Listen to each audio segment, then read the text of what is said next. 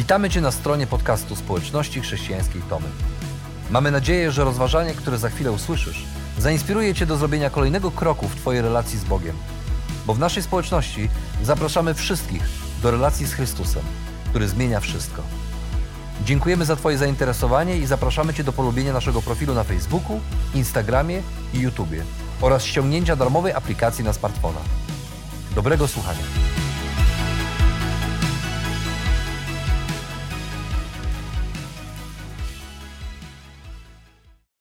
I żyli długo i szczęśliwie. Tak często kończą się bajki. Wielu z nas, czytając je w dzieciństwie, wyobrażało sobie, że tak właśnie potoczy się ich życie. Dziewczyny marzyły o księciu z bajki, o, o rycerzu na białym koniu, który e, pewnego dnia pokona wrogów, pokona smoka i przybędzie, aby uwolnić ją z wysokiej wieży, a potem zabierze ją do dalekiego kraju, gdzie będą żyli długo i szczęśliwie. Chłopcy snuli wizje bitew, jakie będą musieli stoczyć, aby dokonać niemożliwego i dostąpić zaszczytu wzięcia za żonę najpiękniejszej córki króla, z którą będą dalej żyli długo i szczęśliwie. Żyjąc takimi marzeniami w zaciszu naszych pokojów, wierzyliśmy, że takie życie będzie dane właśnie nam, że, że w chaosie współczesnego świata, gdzie wielu ludziom nie udaje się żyć ze sobą, to właśnie my będziemy tymi szczęśliwcami, których życie potoczy się jak w bajce. I będziemy żyli razem długo i szczęśliwie. Życie jednak nie znosi bajek. Dość szybko wielu z nas przekonało się, że codzienne życie we dwoje dalekie jest od bajkowej sielanki. Patrząc na nasze zdjęcia ślubne, zdajemy sobie sprawę, że nawet jeżeli dobrze zaczęliśmy, to rzeczywistość dość szybko zweryfikowała nasze bajkowe, wyidealizowane wyobrażenie o małżeństwie. Pierwsze kłótnie o byle co, pierwsze słowa wypowiedziane za szybko, pierwsze trzaśnięcie drzwiami, pierwsze ciche dni, pierwsze, pierwszy głos podniesiony zbyt wysoko, pierwsze zmęczenie. Zmęczenie monotonią codziennego życia we dwoje. A potem pojawiły się dzieci. I niesieni euforią nowego rozdziału w naszym życiu. Na moment zapomnieliśmy o naszych problemach i skupiliśmy się e, na tym, co w życiu rodzica najważniejsze. Na, na karmieniu, przewijaniu, wychodzeniu na spacer e, do parku z wózkiem i dzieckiem. Stare problemy ustąpiły miejsca nowym, ale te stare wcale do końca nie odeszły. One ciągle zostały gdzieś tam i zamiast odejść w niepamięć, tylko dołożyły, do, dołożyły się do tego bagażu, który później musieliśmy dźwigać razem we dwoje. Aż w którymś momencie proza codzienności wyparła nasze bajkowe wyobrażenia o wspólnym życiu. Nagle zobaczyliśmy siebie takimi, jakimi naprawdę jesteśmy zwykłymi ludźmi, ze swoimi namiętnościami i problemami, które wnieśliśmy do naszego małżeństwa, jeszcze wynosząc je wcześniej z naszych rodzinnych domów. I te problemy, które wnieśliśmy do naszych związków, wcale nie chciały ustąpić, jak za dotknięciem czarodziejskiej różdżki. Bajkowe zaklęcia nie działały. Zmęczeni i sfrustrowani, zaczęliśmy zadawać sobie pytania, czy o to naprawdę chodziło? Czy tak już będzie zawsze? A może jest tak, że od samego początku, planując życie we dwoje, patrzyliśmy nie na ten wzór, co trzeba, patrzyliśmy nie na ten obraz, co trzeba. Bo szukając swojego szczęścia, okazuje się, że po latach, kiedy szukamy swojego szczęścia, często idąc przez życie, e, znajdujemy się w miejscu, w którym jesteśmy tak dalecy od, od, od, swojego szczęścia, jak wschód od zachodu, a kolejny związek, kolejna relacja wcale nas do tego szczęścia nie przybliżają. I, i zadajmy sobie pytanie, czy, czy jest możliwe szczęśliwe małżeństwo, które może nie ma wiele wspólnego z bajkowym ideałem, może nie odpowiada bajkowemu wyobrażeniu o życiu, ale pomimo tego daje poczucie spełnienia większe niż to bajkowe żyli długo i szczęśliwe. Szczęśliwie. Czy jest możliwe takie budowanie życia we dwoje, które się nie posypie? Czy można tak budować, żeby się nie posypało? Ja jestem przekonany, że tak, ale żeby stworzyć takie małżeństwo, Musimy najpierw odkleić się od bajkowego mitu o wiecznej szczęśliwości, którym utwierdza nas nasza kultura, którym karbi nas nasza kultura i trochę przekierować swój wzrok na zupełnie inny obraz. Obraz, który odmalowuje przed nami Bóg w swoim słowie. W piątym rozdziale listu do wierzących we wspólnocie w Efezie. Apostoł Paweł, niegdyś prześladowca Kościoła, niegdyś prześladowca Chrystusa, a dziś naśladowca Chrystusa, odwołuje się do obrazu znanego niektórym z nas z pierwszej księgi Biblii, księgi rodzaju, i odsłania przed nami tajemnicę małżeńskiego związku, pogłębiając jednocześnie jego pierwotne znaczenie. I mówi tak: Właśnie dlatego opuści człowiek ojca i matkę, połączy się ze swą żoną i będzie z nią jednym ciałem. Jest to wielka tajemnica. Odnoszę to do Chrystusa i Kościoła.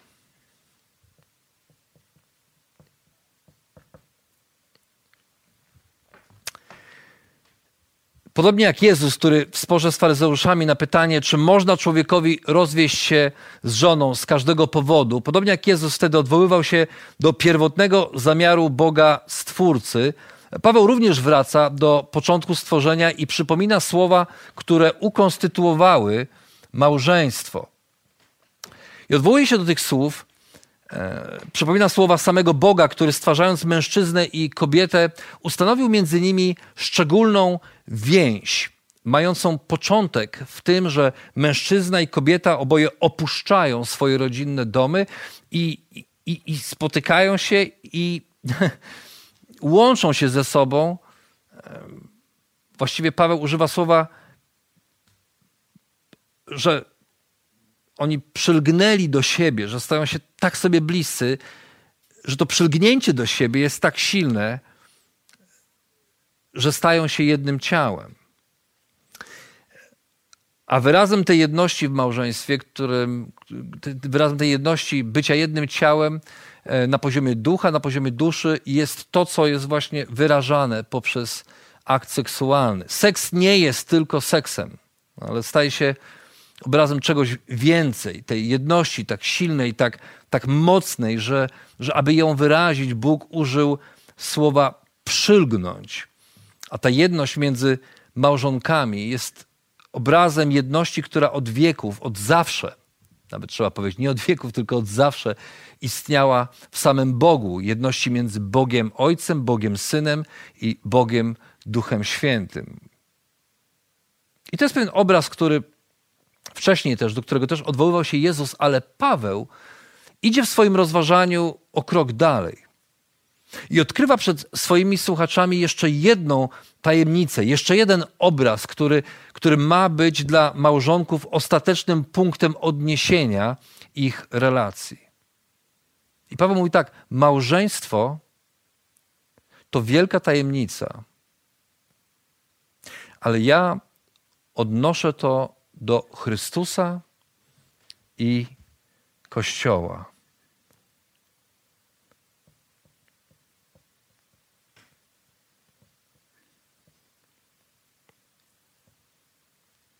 Chrystus i Kościół. Innymi słowy, Paweł mówi, związek małżeński pomiędzy mężczyzną a kobietą jest obrazem relacji między Chrystusem a Kościołem. Zatrzymajmy się przez chwilę w tym miejscu. Pomyślmy, kto z nas, wstępując w związek małżeński e, w taki właśnie sposób, myślał o swojej relacji z żoną czy mężem? No powiedzmy sobie szczerze, nawet jeżeli wysłuchaliśmy dziesiątki kazań na ten temat, nawet jeżeli wierzyliśmy, że, że tak być powinno, to często nasze zrozumienie tego obrazu jest bardzo powierzchowne. Jeszcze przez chwilę zatrzymajmy się w tym miejscu.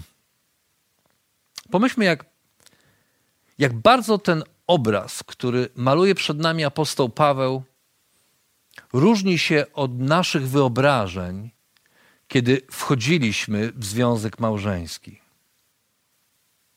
Pomyślmy o tym, jak bardzo różni się od obrazu małżeństwa, który wynieśliśmy z dzieciństwa. Jak bardzo różni się od obrazu małżeństwa, którym na co dzień nasiąkamy, oglądając seriale na Netflixie czy romantyczne produkcje filmowe. Nawet jeżeli nie jesteśmy wierzącymi ludźmi, mamy poczucie, że coś tu jest nie tak, że ten obraz drastycznie różni się od tego, w jaki sposób na co dzień postrzegamy małżeństwo. I ktoś może powiedzieć, no dobrze, Rafał, ale to obraz o tyle piękny, co niekonkretny. To się ładnie mówi, tajemnica wielka, ale ja to odnoszę do Chrystusa i Kościoła. Jak mam to rozumieć? Masz rację. To rzeczywiście trochę ogólny obraz. Ja bym powiedział, że z tym obrazem jest tak, jak z każdym innym pięknym obrazem, dziełem sztuki, kiedy patrzymy na złote słoneczniki Van Gogha albo na tajemniczy uśmiech Monalizy i niby wiemy, że to piękne obrazy, ale jakby ktoś, nas zapy- jakby ktoś nas zapytał, co w nich jest takiego pięknego, na czym polega ich piękno, myślę, że większość z nas poza znawcami sztuki nie potrafiłaby do końca odpowiedzieć na to pytanie. I podobnie jest z małżeństwem jako obrazem relacji między Chrystusem a Kościołem. To piękny obraz, to pięknie brzmi, ale, ale co w nim jest takiego pięknego? Jaka rzeczywistość się za nim kryje? I Paweł maluje znowu ten obraz, zwracając się tym razem do mężów i próbując bardziej skonkretyzować to, o co chodzi w tym obrazie. Mówi tak: Mężowie, Kochajcie swoje żony tak, jak Chrystus pokochał Kościół. On wydał za niego samego siebie, aby go uświęcić po oczyszczeniu przez kąpiel wodną w słowie. Chciał przez to przygotować sobie Kościół godny, bez, godny chwały, bez plami, zmarszczek lub czegoś w tym rodzaju, ale święty, niczym nie skalany. Podobnie mężowie niech kochają swoje żony tak jak własne ciała. Kto kocha swoją żonę, kocha samego siebie. Nikt przecież swego ciała nie ma w nienawiści, raczej je karmi i chroni, tak jak Chrystus, Kościół. Jesteśmy bowiem członkami Jego ciała.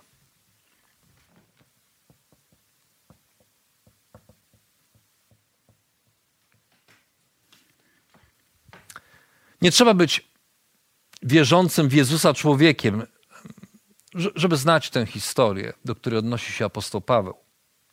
Ta historia jest na tyle mocno osadzona w naszej kulturze, że od dzieciństwa wyrastamy ją w niej i można powiedzieć, zaryzykowałbym nawet stwierdzenie, że znamy ją na pamięć, nawet o tym nie wiedząc. Bo idea Chrystusa, Boga w ciele, który przychodzi na ten świat i z miłości do człowieka oddaje swoje życie za jego grzechy, aby go zbawić i przemienić na swoje podobieństwo, jest wpisana w naszą kulturę. I to nie tylko w naszą zachodnią kulturę, chociaż tę kulturę, cywilizację zachodnią przemieniła jak nic innego, ale również jest wpisana, czy roz, została roz, rozlała się, można powiedzieć, po sporej części naszego współczesnego świata. To właśnie dzisiaj, w czasach e, walki z koronawirusem odwołujemy się do tego poświęcenia, oczekując od lekarzy, od ratowników medycznych stawiania zdrowia innych ludzi ponad ich zdrowie. I mówimy, no, są takie sytuacje, kiedy człowiek powinien poświęcić się dla drugiego człowieka. Takich sytuacji, tego typu historii jest w naszym życiu dużo więcej. Nasza kultura paradoksalnie jest przesiąknięta tą ideą oddawania swojego życia za innych. Nawet jeżeli e, najczęściej to, co słyszymy, to to, że trzeba raczej zatroszczyć się o swoje własne życie, bo jeżeli my się nie zatroszczymy o siebie, to nikt inny się o nas nie zatroszczy. Ale gdzieś u, u podstaw naszego prawodawstwa, pewnych instytucji, które powołaliśmy do życia na przestrzeni wieków, leży właśnie to przekonanie, że, że, że powinniśmy się poświęcać dla innych. Dzisiaj to wydaje się nawet może oczywiste w niektórych sytuacjach, ale dwa tysiące lat temu wcale tak nie było. Dopiero opowieść o Bogu, który z miłości do człowieka stał się człowiekiem i oddał samego siebie za grzechy całego świata, zmieniła naszą kulturę nie do poznania. Zmieniła nawet tych, którzy tę opowieść traktują jako jeden z mitów. Ale jeżeli Chrystus naprawdę chodził po tej ziemi, jeżeli naprawdę umarł niewinnie na krzyżu za nasze winy, poświęcił się, oddał samego siebie, aby nas przemienić i oczyścić z brudu tego świata, którym byliśmy, czy jesteśmy przesiąknięci do szpiku kości, to Paweł zwracając się do mężów i wzywając ich, aby kochali swoje żony, tak jak Chrystus pokochał swój Kościół, zostawia nam bardzo wyraźny obraz i wzór do naśladowania. To obraz bezwarunkowej i bezgranicznej miłości, która wyraża się w codziennej gotowości, aby oddawać swoje życie za drugą osobę. Paweł mówi: Kto kocha swoją żonę, kocha samego siebie. Nikt przecież swego ciała nie ma w nienawiści, raczej je karmi i chroni, tak jak Chrystus Kościół. Jesteśmy bowiem członkami Jego ciała, mówi Paweł, to znaczy, że jako mężczyźni jesteśmy powołani do tego, aby w naszych małżeństwach dbać o nasze żony, aby chronić je, aby troszczyć się o nie w każdym najdrobniejszym aspekcie naszego życia. Mówiąc przewrotnie, powinniśmy troszczyć się o nie, chronić je tak, jakbyśmy chcieli, aby dbano i troszczono, ich, i się, troszczono y, się o nas, bo, bo przecież nikt swojego ciała, mówi apostoł Paweł, nie ma w nienawiści, a ta troska i ta ochrona może wyrażać się na, na dziesiątki, na, na setki różnych sposobów. Od, od porannej kawy, którą możemy zaserwować swojej żonie na dobry początek dnia, poprzez codzienną pracę i dbanie o byt materialny swojej rodziny, aż po wieczoną kolację i rozmowy o tym, co naprawdę ważne. Ale ta troska i ochrona, ta miłość, która wyraża się w trosce, w ochronie, w dbaniu o drugą osobę, to również słuchanie z uwagą, kiedy Twoja żona opowiada Ci o czymś, co ją boli i wcale nie oczekuje, że tu i teraz podasz jej trzy sposoby na rozwiązanie tego problemu. No po prostu chce, żebyś ją wysłuchał, to wszystko, a, a słuchanie jest jak kochanie. Ludzie częst, najczęściej czują się kochani, kiedy są wysłuchani przez drugą osobę.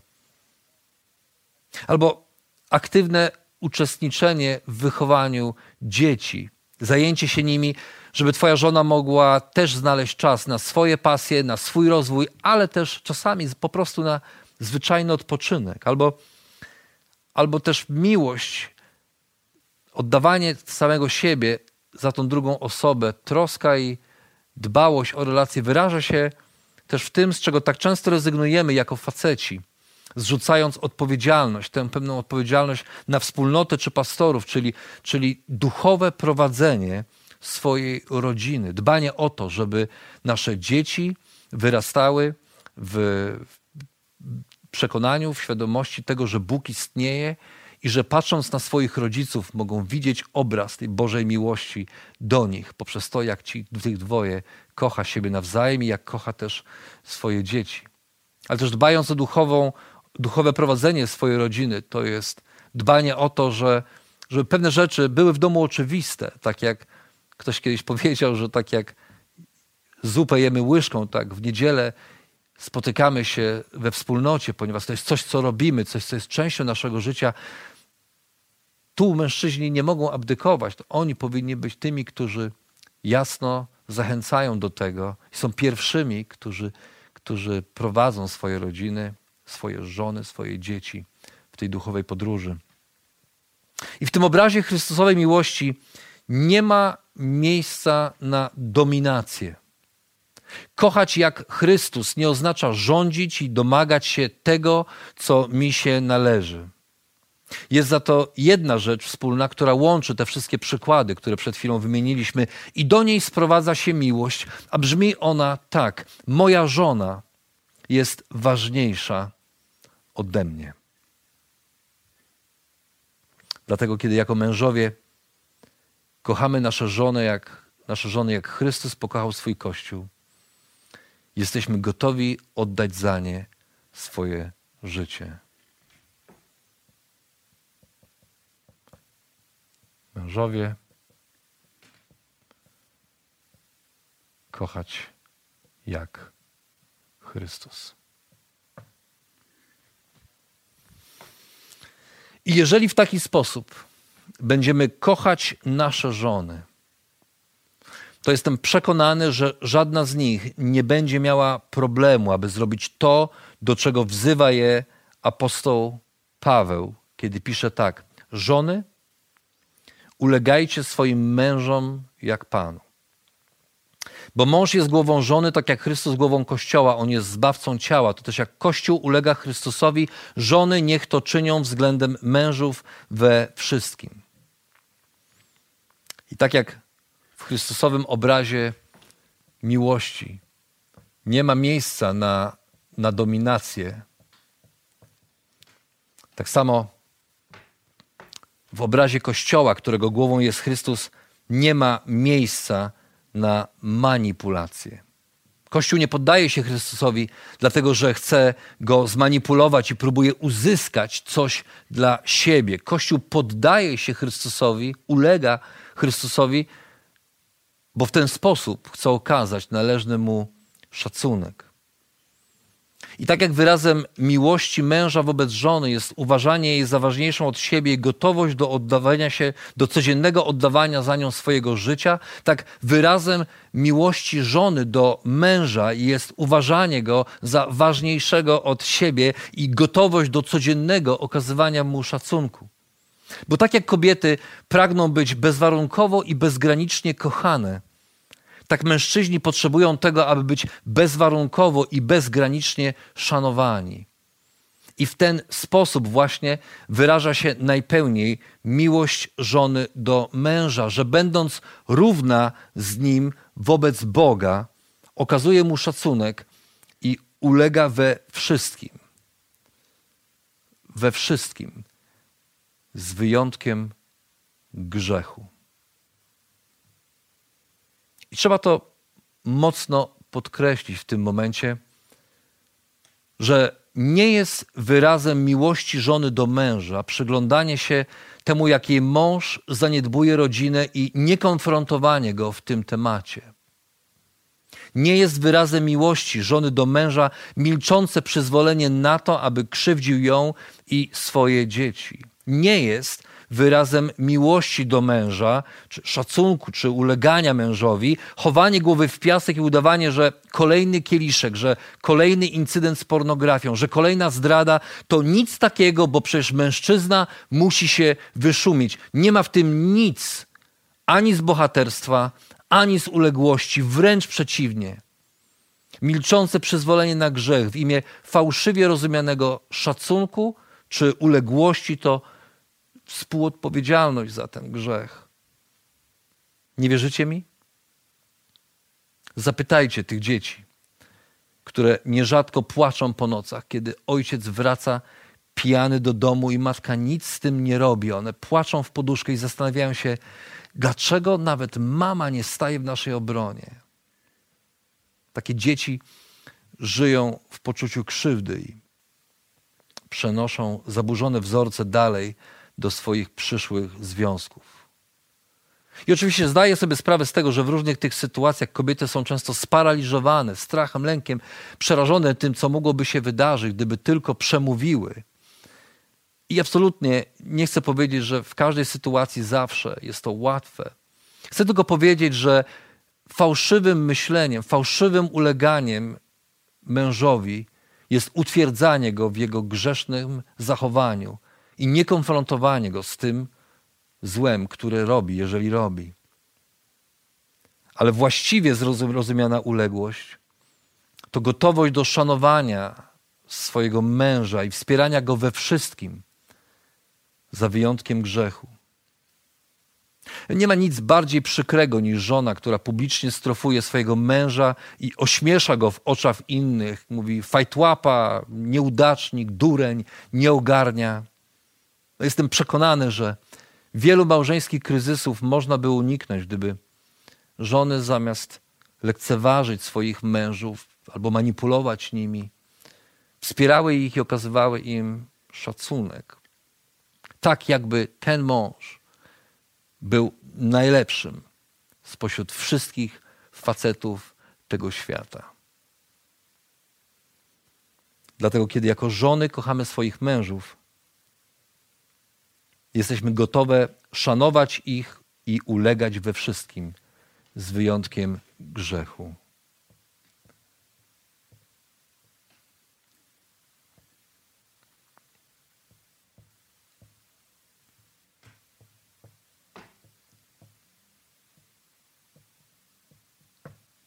szanować jak Kościół. Ktoś powie, no ale jak to? Czy w tym obrazie nie są zaburzone proporcje? Mężowie kocha, mają kochać jak Chrystus, ale żony mają ulegać, szanować jak Kościół szanuje, ulega Chrystusowi? Czy to oznacza, że mężowie są ważniejsi od żon? Absolutnie nie. Dlatego apostoł Paweł rozpoczynając te, to rozważanie i malując ten obraz, buduje ramy dla całego tego obrazu Chrystusa i Kościoła, męża i żony. I kieruje wyzwanie, kieruje wezwanie do obu stron tego równania, czyniąc zarówno męża, jak i żonę równo współodpowiedzialnymi za powodzenie w małżeństwie i mówi tak: bądźcie względem siebie nawzajem ulegli z szacunku dla Chrystusa. Wzajemnie ulegli. A później, na sam koniec tego rozważania, zamyka je taką klamrą, podsumowaniem i mówi: Niech zatem każdy z Was kocha swoją żonę jak samego siebie, a żona niech swojego męża ma w poszanowaniu. Mężowie mają kochać żony, a żony, przepraszam, żony mają szanować mężów.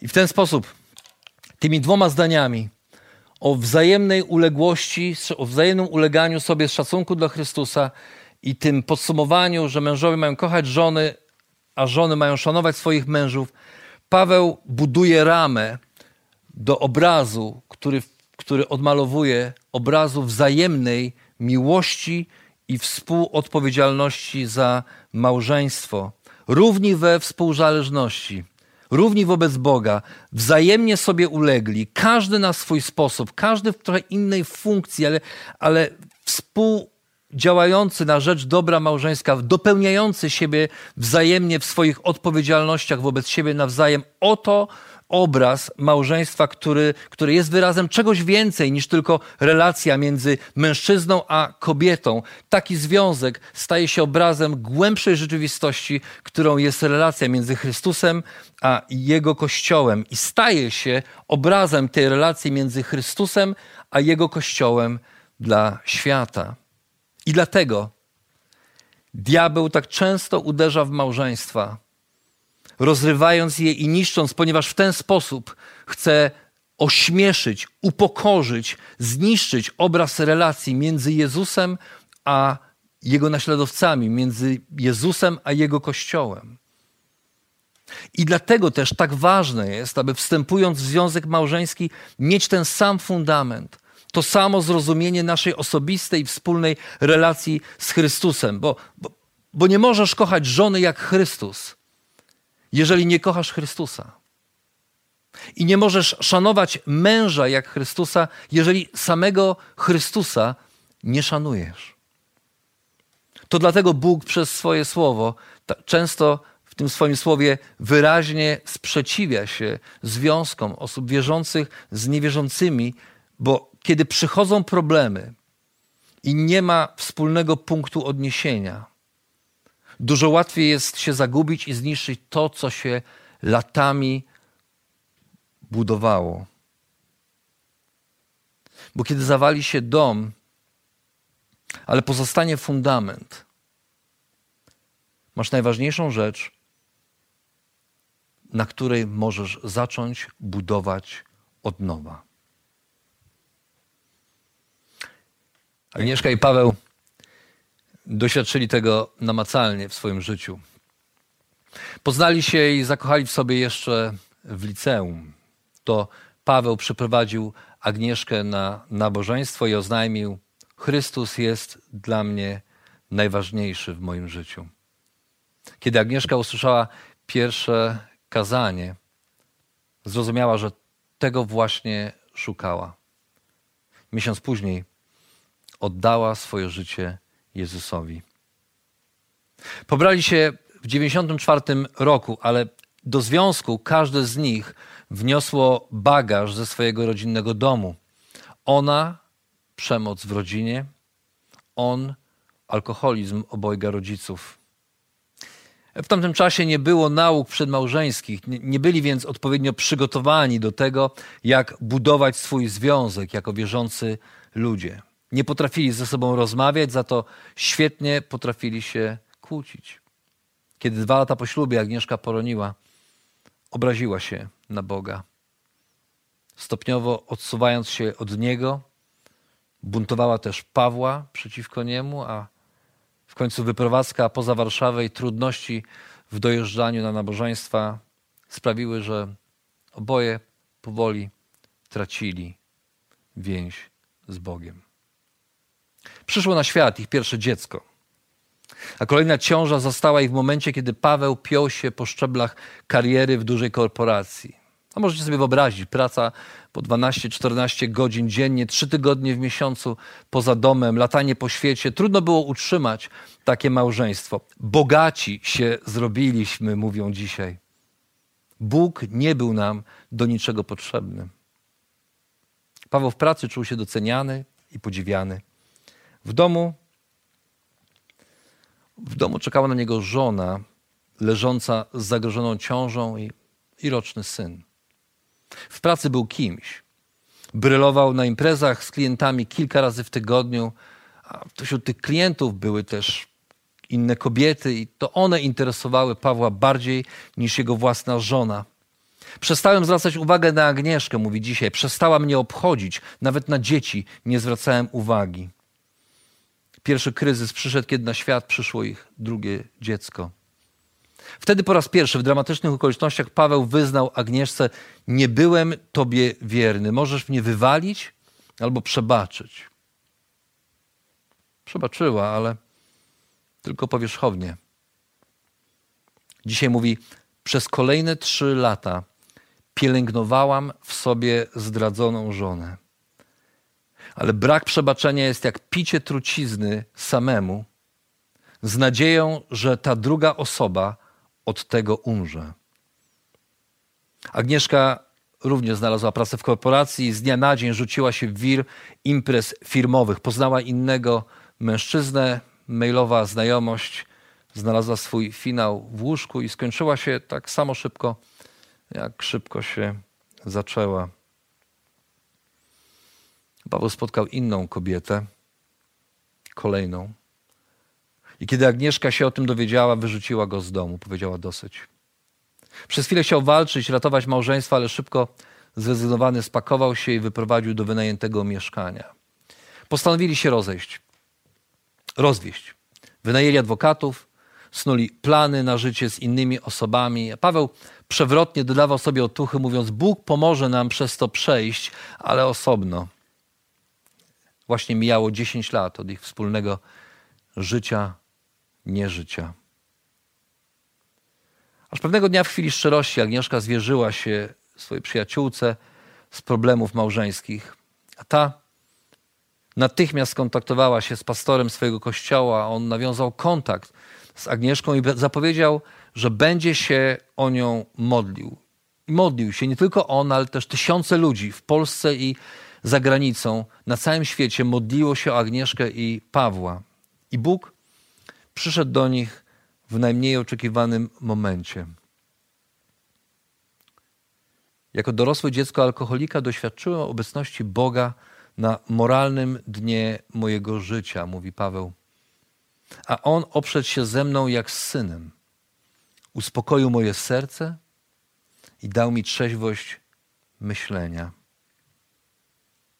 Zaczęli powoli wracać do tego, co kiedyś gdzieś na początku było fundamentem ich związku.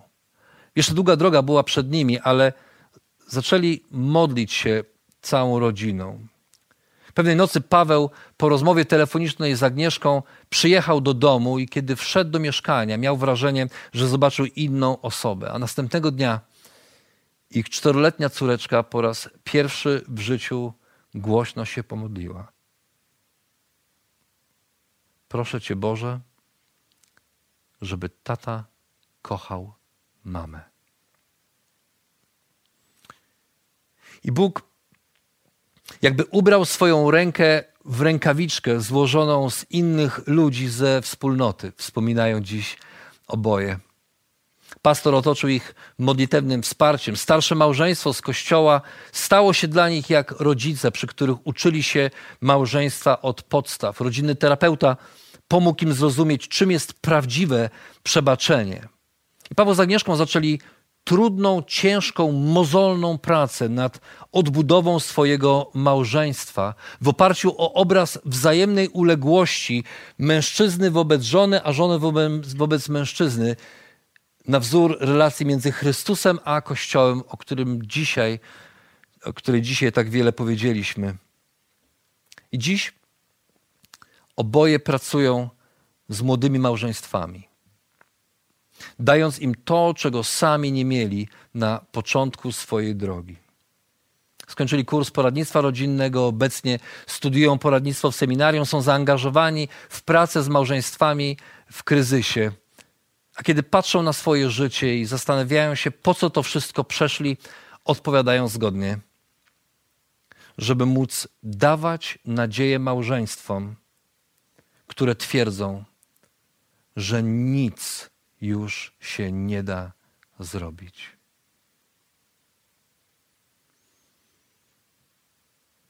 Bo dobry Bóg jest w stanie odbudować z gruzów nawet najbardziej zrujnowany związek. I to właśnie w małżeństwie budowanym na fundamencie Bożego Słowa Bóg uczy nas prawdziwie przebaczać sobie nawzajem, tak jak Chrystus przebaczył nam nasze grzechy na krzyżu Golgoty. Bez tego przebaczenia nie ma, nie ma możliwości życia ze sobą przez kolejne lata w małżeństwie. Ono jest konieczne i niezbędne do tego, żeby się nie posypało, do tego, żeby ten obraz relacji między Chrystusem a Kościołem mógł stać się, mógł zostać wyrażony poprzez relacje między mężczyzną a kobietą, między mężem a żoną w małżeństwie. Dlatego, kiedy ulegamy sobie wzajemnie w małżeństwie z szacunku dla Chrystusa, stajemy się obrazem Chrystusa i Jego Kościoła dla świata wokół nas. A wtedy nie potrzeba już bajek, żeby żyć długo i szczęśliwie. Wtedy każdy nasz zwykły dom staje się po prostu niezwykły.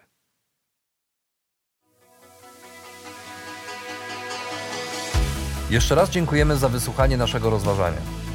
Jeżeli mieszkasz w okolicach Tomaszowa Mazowieckiego lub Łodzi, zapraszamy Cię do odwiedzenia nas na niedzielnym nabożeństwie. Więcej informacji znajdziesz na stronie schatomy.pl.